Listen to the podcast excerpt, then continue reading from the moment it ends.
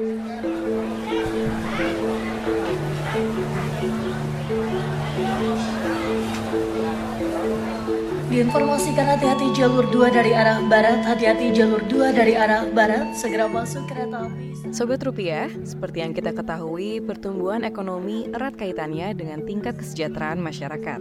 Semakin tinggi pertumbuhan ekonomi, maka semakin baik juga kesejahteraan masyarakatnya. Lalu, apa ya yang dilakukan Bank Indonesia untuk mendorong pertumbuhan ekonomi kita?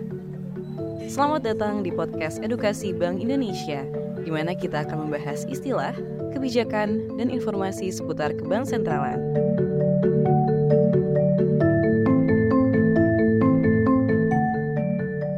Dalam episode kali ini, kita akan membahas seputar pertumbuhan ekonomi. Secara definisi, pertumbuhan ekonomi dapat diukur dengan jumlah barang dan jasa yang dihasilkan oleh suatu negara dalam jangka waktu tertentu. Nah, umumnya pertumbuhan ekonomi yang bergairah sejalan dengan meningkatnya pendapatan dan daya beli masyarakat. Cabai keriting? Keriting berapa? Satu kilo aja. Cabai rawit satu kilo. Bawang merah? Dua. Gak cuma itu, peluang bertambahnya lapangan kerja juga meningkat, diikuti dengan meratanya peluang usaha sehingga menjadi motivasi untuk meraih kemakmuran bersama.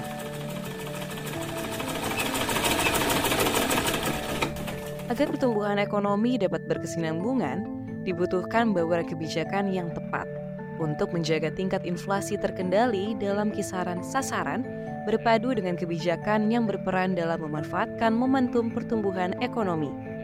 Gimana ya caranya?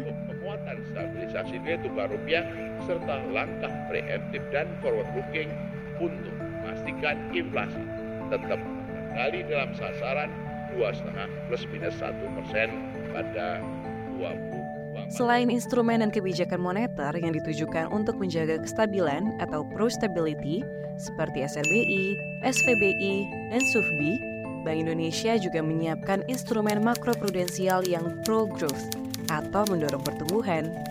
Salah satunya kebijakan insentif likuiditas makroprudensial atau KLM yang bertujuan untuk menjaga stabilitas sistem keuangan dan mengakselerasi pertumbuhan ekonomi.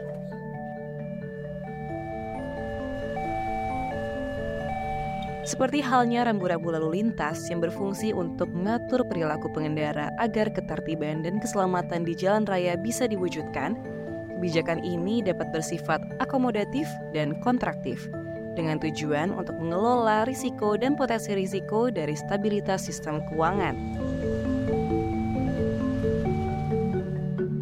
Melalui kebijakan makroprudensial yang tepat dan sesuai dengan prinsip kehati-hatian, pertumbuhan ekonomi yang berkelanjutan bisa dioptimalkan.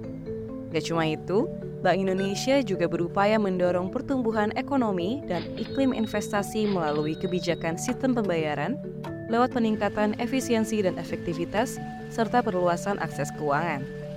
Jadi, pendalaman pasar uang terus diupayakan Bank Indonesia untuk menciptakan ekosistem yang sehat, efisien, dan berdaya saing. Pasar uang yang dalam akan menjadi katalisator bagi pertumbuhan ekonomi Indonesia yang berkelanjutan. Terima kasih telah bergabung dalam episode kali ini. Semoga bisa menambah wawasan sobat terkait perekonomian Indonesia.